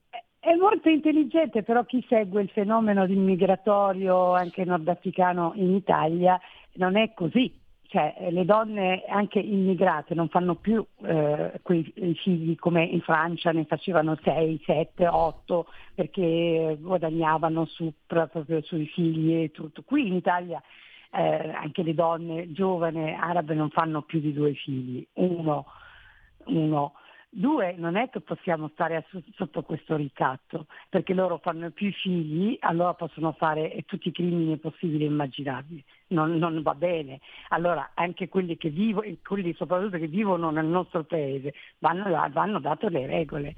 Che cosa? Vivere in modo educato, rispettare, rispettare, la legge, rispettare le regole del paese e niente estremismo islamista e nemmeno quello jihadista, cioè proprio sono regole fondamentali. Poi chi ha queste idee è meglio che cambi il paese, ma bisogna proprio farglielo capire bene, nel senso non rinnovargli la, la, la, il permesso, non dare cittadinanze tanto per, esatto. eh, tanto per perché alla fine molti di quelle cittadinanze sia pakistano o Bangladesh serve per portare altri e diventano automaticamente italiani e questo gente che non è mai stata in Italia non sa nemmeno, mm, non, non sa nemmeno parlare neanche una, una, una frase eh, in italiano. E, ecco, serve un, eh, diciamo, un, un, ufficio speciale di immigrazione, non solo per fare solo i permessi di soggiorno, e ehm, eh, lavorare sulle persone, come fa comunque oggi la Francia, lo fa per carità, non, non mi piace eh, eh, parlare sempre della Francia, ma seguo quel, diciamo, quel modo di fare anche se c'è stato un fallimento totale, ma si sono, stanno svegliando. E eh, quando arrivano 55.000 persone giovani e non sappiamo chi sono, quindi bisogna seguirli. L'iter dove va? Dove vanno? Chi, chi, chi, chi, frequentano, perché sono ragazzini, ok, se sono ragazzini allora bisogna metterli in una scuola, eh, non a lasciare tutto, con, eh, tutto così, tutto un far west come dicevo prima, esatto. cioè un, è tutto aperto, tutto, e non va bene perché il fallimento poi cade su chi? Su, su, su, sulla testa degli italiani. Non, eh, ecco, non, io non sarei ecco, su, dei, che fanno più bambini, non, non sono tanto, tanto, oggi non sono più d'accordo, forse qualche anno fa si eh, arrivavano anche a tre. Oggi una ragazza comunque integrata che vive nel nostro paese ha gli stessi problemi della donna italiana. Il problema delle donne italiane, il problema è che non c'è lavoro, non è che ti, Certo. come dicevi te non, non- non ti fanno lavorare. Oggi ti danno il il, eh, reddito di cittadinanza così non puoi nemmeno reagire, non puoi nemmeno eh, manifestare, ti richiudono la bocca tutti col reddito finché dura, eh, perché poi quando, quando finiscono eh, sono tutti a terra. Cioè, il problema ehm, serve un'altra puntata solo su quello, su- su- su- per quanto riguarda reddito di cittadinanza e altre cose. Dai, fammi un regalo, torna martedì, ma anzi mercoledì prossimo e ne parliamo. Integrazione, integrazione, però- bisogna volerla questa integrazione Sì. perché alla fine eh, spendiamo all'improvviso milioni e milioni di euro e poi per anni non abbiamo fatto nulla. Cioè, eh, eh, di, di- di quello che è successo l'altro giorno ne vedremo purtroppo eh, di più brutti, è quello, cioè se non li fermiamo oggi, cominciamo a smistarli, farli tornare, quello che non ha diritto, farlo tornare a casa, eh, vuol dire che abbiamo fallito tutto. tutti. Condivido, Suad, grazie del tuo tempo e grazie, per a essere voi, stata con noi. grazie, Grazie a tutti, grazie ai siciliani, grazie ai Lombardi e a tutti, eh, perché i siciliani alla fine, eh, vabbè, te lo dico la prossima puntata. Va bene. Allora, un abbraccio e passa una buona serata. Grazie, Suad. Grazie, grazie a tutti. Ciao, ciao, ciao. E adesso, se permettete, un omaggio a tutte le ragazze che ci stanno ascoltando da 0 a oltre 120 anni. Una bella canzone dedicata alle donne di un uomo che era profondamente innamorato della sua donna, per questo ha distrutto i Beatles, ma questo è un altro paio di maniche. Comunque, John Lennon, Woman, 1981. for the other half of the sky.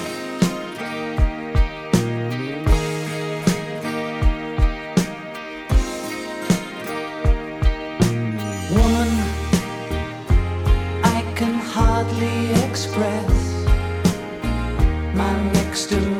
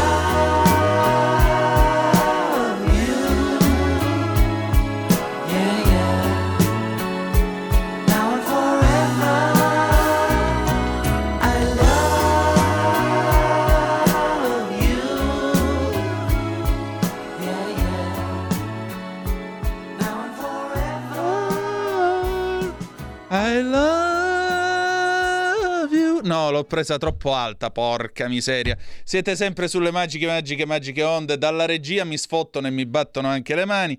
Siete sempre comunque sulle magiche, magiche, magiche onde di Radio Libertà. Questo è sempre Zoom, il drive time in mezzo ai fatti. Antonino Danna al microfono con voi. Siamo nella parte finale della trasmissione. Devo una spiegazione a tutto il resto d'Italia, oltre lo stretto di Messina, quando ha telefonato Vittorio, perché gli ho detto un te pigliare recuolera. Un te pigliare recuolera in dialetto siciliano dell'area palermitana, eh, non pigliarti di collera, eh, in realtà non è la collera nel senso che t'arrabbi e sfasci tutto. Un te pigliare recuolera è un eh, invito a non avvilirsi, non t'avvilire. E con questo noi che un pochino ci siamo avviliti con tutto quello che abbiamo raccontato questa sera, passiamo e cerchiamo rumpigliare recuolera, cerchiamo appunto di non avvilirci noi altri, passiamo a cose dell'altro mondo. Cose dell'altro mondo, la rassegna stampa estera di Zoom. Oh, andiamo a vedere come apre la BBC questa sera. Eh, I blocchi sull'esportazione del grano dell'Ucraina mettono milioni di persone a rischio. Sta salendo la pressione sulla Russia perché chiuda, perché la smetta con il blocco dei porti ucraini. Eh, poi abbiamo una notizia che arriva dagli Stati Uniti d'America. Donna americana ammette di, esse, di aver addestrato un battaglione esclusivamente femminile del, eh, dell'ISIS.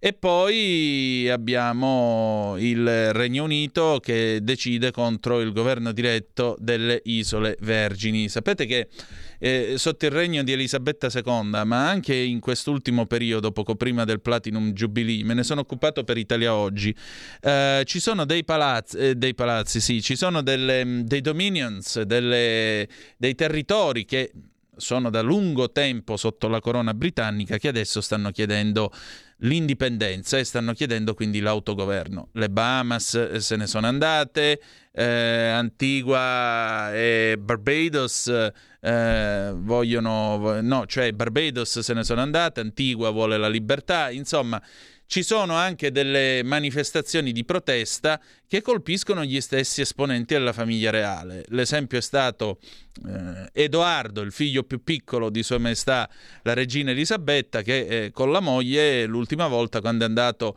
ad Antigua è stato proprio contestato direttamente dal governatore, il quale ha detto sì, io sono di nomina di Sua Maestà, però noi in ogni caso, detto senza polemica, aspiriamo a un futuro nel quale si possa essere repubblica fuori dai dominions di Sua Maestà Britannica, che Dio la salvi. Mm. E prima che venga fuori il Caprarica che è in me, allora vi dico che cosa succede che cosa, de- che cosa, dice la BBC in merito alla situazione in uh, Ucraina? Le conseguenze, secondo appunto il capo delle Nazioni Unite, le conseguenze per il mondo dell'invasione russa dell'Ucraina stanno peggiorando e l'impatto sulla sicurezza del cibo, la sicurezza energetica e la sicurezza finanziaria è molto pesante. Antonio Gutierrez ha dichiarato di aver chiesto ai colleghi di t- aiutarlo a trovare un pacchetto d'accordi che permetta il, l'esportazione sicura e eh, senza alcun problema del cibo prodotto in Ucraina attraverso il Mar Nero. Inoltre eh, sta continuando la battaglia per il controllo della città chiave di Severodonetsk in eh, Oriente, dal momento che la Russia sta provando a conquistare tutta la regione di Luhansk. Il governatore regionale Sergei Aidai dice che i combattenti ucraini adesso tengono soltanto i sobborghi della città, quindi ormai i russi hanno quasi del tutto espugnato Severodonetsk. Nel frattempo, oltre mille, mille soldati ucraini catturati a Mariupol sono stati trasferiti in Russia, secondo appunto le comunicazioni che sono state rilasciate dalle agenzie di stampa eh, russe. Vedete che appunto c'è questo intervento di Gutierrez che dice che eh, queste conseguenze colpiranno, le conseguenze sulla sicurezza alimentare colpiranno addirittura un miliardo e 600 milioni di persone e in particolare la guerra minaccia eh, di dare il via a un'ondata senza precedenti di fame e miseria, lasciando eh, al suo passaggio eh, nient'altro che caos sociale ed economico. Mentre eh, la eh, crisi di quest'anno sembra essere eh, generata dalla mancanza di accesso alla, al cibo, la, la crisi del prossimo anno invece potrebbe essere per la totale scomparsa dal cibo. Quindi per ora ce n'è poco, ma se ne può ancora procurare. L'anno prossimo mancherà. C'è solo un modo per fermare questa tempesta che sta crescendo, e cioè fermare l'invasione russa dell'Ucraina. L'NPR L'NPR, eh, sì, c'è questa apertura sul eh, presidente della commissione sui fatti del 6 gennaio 2021, quando, tenta- quando, c'è stato l'assalto al Campidoglio. Benny Thompson, il presidente appunto della commissione, dice che eh, gli Stati Uniti quel giorno sono arrivati veramente a un passo dalla perdita della democrazia. Quello che mi interessa invece è questa mh, donna che, eh, è, eh, che, è, stata dichiarata eh, colpevole appunto di aver gestito ed aver allenato un gruppo militare esclusivamente femminile per l'ISIS in Siria. Stiamo parlando di Ellison Fluke-Kren, che è stata quindi riconosciuta colpevole da un tribunale americano, 42 anni, ah, è dell'80 come me, a posto che è diventata la leader del battaglione dell'ISIS conosciuto come Katiba Nusay Bach ha insegnato alle donne come usare gli AK-47, cioè i Kalashnikov, e strumenti esplosivi. Questo secondo il Dipartimento della Giustizia degli Stati Uniti. Oltre 100 donne e ragazze, incluse ragazzine di 10 o 11 anni, hanno ricevuto addestramento militare da Fluke Kren in Siria per conto dell'ISIS, dicono i magistrati in una dichiarazione, gli inquirenti, scusate. Fluke Kren, che eh, era solita vivere in Kansas, faceva parte delle attività correlate al terrorismo in Siria, Libia e Iraq fra il 2011 e il 2019, sempre secondo gli inquirenti. Il suo ultimo secondo marito faceva parte del gruppo terroristico Ansar al-Sharia e dichiarava eh, di averlo aiu- eh, ehm, eh, dichiarava di, di aver rubato dei documenti del governo americano e un dispositivo elettronico a seguito dell'attacco dell'11 settembre 2012 sulla specia- sul, alla missione speciale americana eh, in quel di Benghazi, dove c'era anche una base della CIA. Insieme la coppia ha fornito le, eh, le informa- un estratto delle informazioni da questi oggetti che hanno rubato e li hanno trasmessi al capo di Ansar al-Sharia, il gruppo responsabile per l'attacco terroristico. Questo sempre secondo gli inquirenti. Insomma, eh, le sorprese non mancano. A Berlino invece un'auto è andata addosso alla folla, c'è un morto. La polizia ha arrestato un uomo di 29 anni dopo che eh, sembra abbia guidato appunto la macchina contro un gruppo di eh, pedoni a, nella zona orient- occidentale di Berlino. Secondo la Deutsche Welle, appunto, i colleghi tedeschi, eh, un, eh, un eh, portavoce della polizia ha discusso e ha messo in discussione il fatto che sia stata trovata una lettera di confessione, quindi un'ultima lettera che sarebbe stata lasciata da questo tizio, eh, anche perché pare che in macchina siano stati trovati dei documenti. Quindi nelle prossime ore cercheremo di saperne di più. Eh, la TAS direttamente da Mosca, ehm, il possibile incontro tra Putin e Zelensky al momento non è stato neanche discusso. Il portavoce del Cremlino Dmitry Peskov ha ripetuto che qualunque incontro al più alto livello deve essere produttivo e ben preparato in un, un, incontro tra il presidente russo Vladimir Putin e la sua controparte ucraina Vladimir Zelensky al momento è impossibile perché Kiev si è ritirato dal processo, dei, dai, dal processo di negoziato. Lo ha dichiarato il portavoce del Cremlino Dmitry Peskov nel corso di una, conse- di una conferenza stampa quest'oggi. La nostra posizione, ha detto Peskov, la nostra posizione è molto be- è ben conosciuta. Qualunque incontro al massimo livello deve essere produttivo e ben ben preparato. Noi sappiamo che gli ucraini si sono ritirati dai negoziati, perciò noi non abbiamo motivo eh, per parlare della possibilità di preparare un tale incontro al vertice, ha ulteriormente rincarato Peskov, rispondendo a un'altra dichiarazione da parte di Zelensky a proposito dell'essere del dirsi pronto a incontrarsi con Putin. Poco prima il ministro degli esteri russo Sergei Lavrov ha detto durante dei colloqui ad Ankara che Putin e Zelensky si potranno incontrare solo dopo la ripresa del negoziato tra Mosca e Kiev. Secondo Lavrov eh, l'approccio de- di Zelensky nei confronti del negoziato non è assolutamente serio e vuole l'incontro soltanto per la bella faccia di fare un incontro, tanto per pulirsi la coscienza. Xinhua, i cinesi, colleghi cinesi di eh, Xinhua, Xi Jinping eh, è andato a fare una bella una bella visita alla città sud-orientale, sud-occidentale di Meishan, eh, nella provincia del eh, Sichuan. Nel frattempo si, chiuse, si è chiusa la stagione annuale degli esami di, di maturità, quindi anche loro hanno avuto la loro notte prima degli esami. Ci sono queste fotografie che vengono pubblicate da Xinhua di questi freschi, eh, freschi maturi, maturandi maturati che eh, naturalmente eh, festeggiano la fine dello studio. Tra l'altro eh, questo esame, conosciuto anche come Gokao, quest'anno ha visto visto 11 milioni e 930 mila candidati eh, che si sono presentati appunto per quanto riguarda questa, questa, gli esami, l'esame di maturità. Bene, eh, questi si sono fatti la fotografia di gruppo, beata loro. Chissà se i pini di Pechino non invecchiano. Chissà se c'è un Antonello Venditti cinese che ha scritto sul eh, Gokao, Gao Kao, l'esame di maturità, l'esame di maturità cinese. Ragazzi, ve lo dico io, è solo una gran farsa quello in Italia. Voi studiate, ma non studiate perché vi devono dare 100. Studiate per il vostro futuro, per come sarete voi da grandi. Non vi preoccupate del resto. Andiamo adesso al Paese della Sera.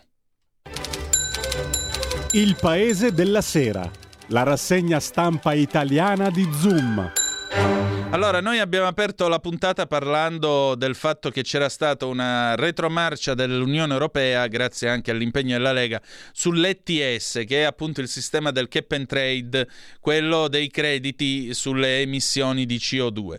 Purtroppo però il Fit for 55 è andato avanti sotto un altro aspetto che, del quale ci informa adesso eh, la, eh, l'ANSA. Stop alla vendita di auto a benzina e diesel dal 2035. Via libera dal Parlamento europeo, 390, 339 voti a favore, 249 contro e 24 astenuti. Approvato l'emendamento salva Motorvelli. Doppio femminicidio a Vicenza, morto suicida il killer, ha ucciso per strada l'ex compagna. Lidia Lidia Milikovic, 42 anni, e dopo la fuga ha ucciso l'attuale compagna e si è tolto la vita. L'autore del doppio femminicidio è Zlatan Vasiljevic. Auto sulla folla a Berlino, morta un insegnante, accaduto a Charlottenburg nel cuore della città, ha arrestato un tedesco armeno 29enne, oltre alla vittima 5 persone sono in pericolo di vita, 3 in condizioni gravi. Nell'auto è stata trovata una lettera di rivendicazione, il movente non è ancora chiaro. Turchia, possibile ripresa dei colloqui tra Mosca e Kiev. Di Maio, l'Italia partecipa agli sforzi ONU e UE sul grano. Distrutti una scuola eh, e due ospedali da raid russi a Bakhmut, Severodonetsk e Rubisnie. Sul tetto di uno degli ospedali era stata dipinta una grande croce rossa. Complimenti. Zelensky, stop alla vendita di gas e carbone, sarà un inverno difficile. Draghi sarà stasera a Parigi da Macron. Italia terzultima nell'Eurozona per, pres- per, crescita nel primo trimestre. Stime Eurostat, PIL allo 0,1% e occupati fermi al palo. Andiamo benissimo. Stilista impiccato a Milano, condannato l'ex a sei anni per morte come conseguenza di altro reato, lesioni, stalking. L'Agi, eh, l'incontro di Lavrov con Cavusoglu, il ministro degli esteri turco, non ha sbloccato le vie del grano. Draghi atteso a Parigi per incontro con Macron. Zelensky, morti più di 31.000 soldati russi. Un uomo ha ucciso l'ex moglie poi ha sparato all'attuale compagna, si è tolto poi la vita, l'agguata alla periferia di Vicenza, dopo che la donna aveva accompagnato a scuola i due figli. Il cadavere del killer è rivenuto in un'auto sulla tangenziale, accanto a lui il corpo senza vita e l'altra donna. Auto sulla folla Berlino, c'è almeno un morto. Descalzi, si parla finalmente di nucleare, con la fusione a confinamento magnetico avremo energia a bassissimo costo. Oh, la D dell'ENI a New York parla del progetto messo a punto dal Commonwealth Fusion System e che riguarda la realizzazione entro il 2030 di un reattore pilota per produrre energia pulita. Abolirlo o cambiarlo, il reddito di cittadinanza irrompe nella campagna elettorale. La DN Kronos Stop ad auto, benzina e diesel dal 2035, ok del Parlamento dell'UE. Maturità 2022, mascherine obbligatorie, decisione del TAR del Lazio. Giro di Colombia, vince la tappa e investe la moglie. La cosa, la cosa, è un po' inquietante. Eh, omicidio di Vicenza, donna uccisa in strada, ex marito trovato morto, auto sulla folla a Berlino, morte insegnante, 12 feriti. Mascherine addio dal 15 giugno, cosa dicono Pregliascolo, Palco, Ciccozzi? Bene, con questo abbiamo finito la nostra rassegna stampa. Vi do una dichiarazione dell'onorevole Campomenosi a proposito insieme con Marco Zanni a proposito di questo bando delle auto dal 2035. La messa al bando di auto al motore a scoppio dal 2035 è una follia. Da lui e dalla sua maggioranza di sinistra, sempre più distanti alla realtà, uno schiaffo a migliaia d'aziende e milioni di lavoratori italiani ed europei, già alle prese con gli effetti della crisi pandemica e della guerra, e oggi sacrificati sull'altare dell'ideologia green, senza che ciò porti alcun vantaggio nella tutela dell'ambiente, dal momento che con questo provvedimento si favoriscono i grandi inquinatori come la Cina, della quale, grazie a lui, saremo ancora più dipendenti. È triste che il PD esulti per questa mazzata da loro inferta ai lavoratori italiani. Dall'esito del voto è chiaro che meccanismi e ricatti di verdi e sinistra sui quali si regge la maggioranza non sono più sostenibili da parte del PPE, che più deve fare conti con il malessere delle categorie produttive e dei cittadini. Noi continueremo a bruciare benzina alla faccia di Bruxelles, parola mia. Chiudiamo qui questa puntata, la canzone d'amore i Beatles, Something del 1969. Domani ci si ritrova alle 18.05 trattabili sulle magiche, magiche, magiche onde di Radio Libertà. E ricordate che the best is yet to come, il meglio deve ancora venire. Vi ha parlato Antonino Danna. Buonasera. Avete ascoltato Zoom, il drive time in mezzo ai fatti.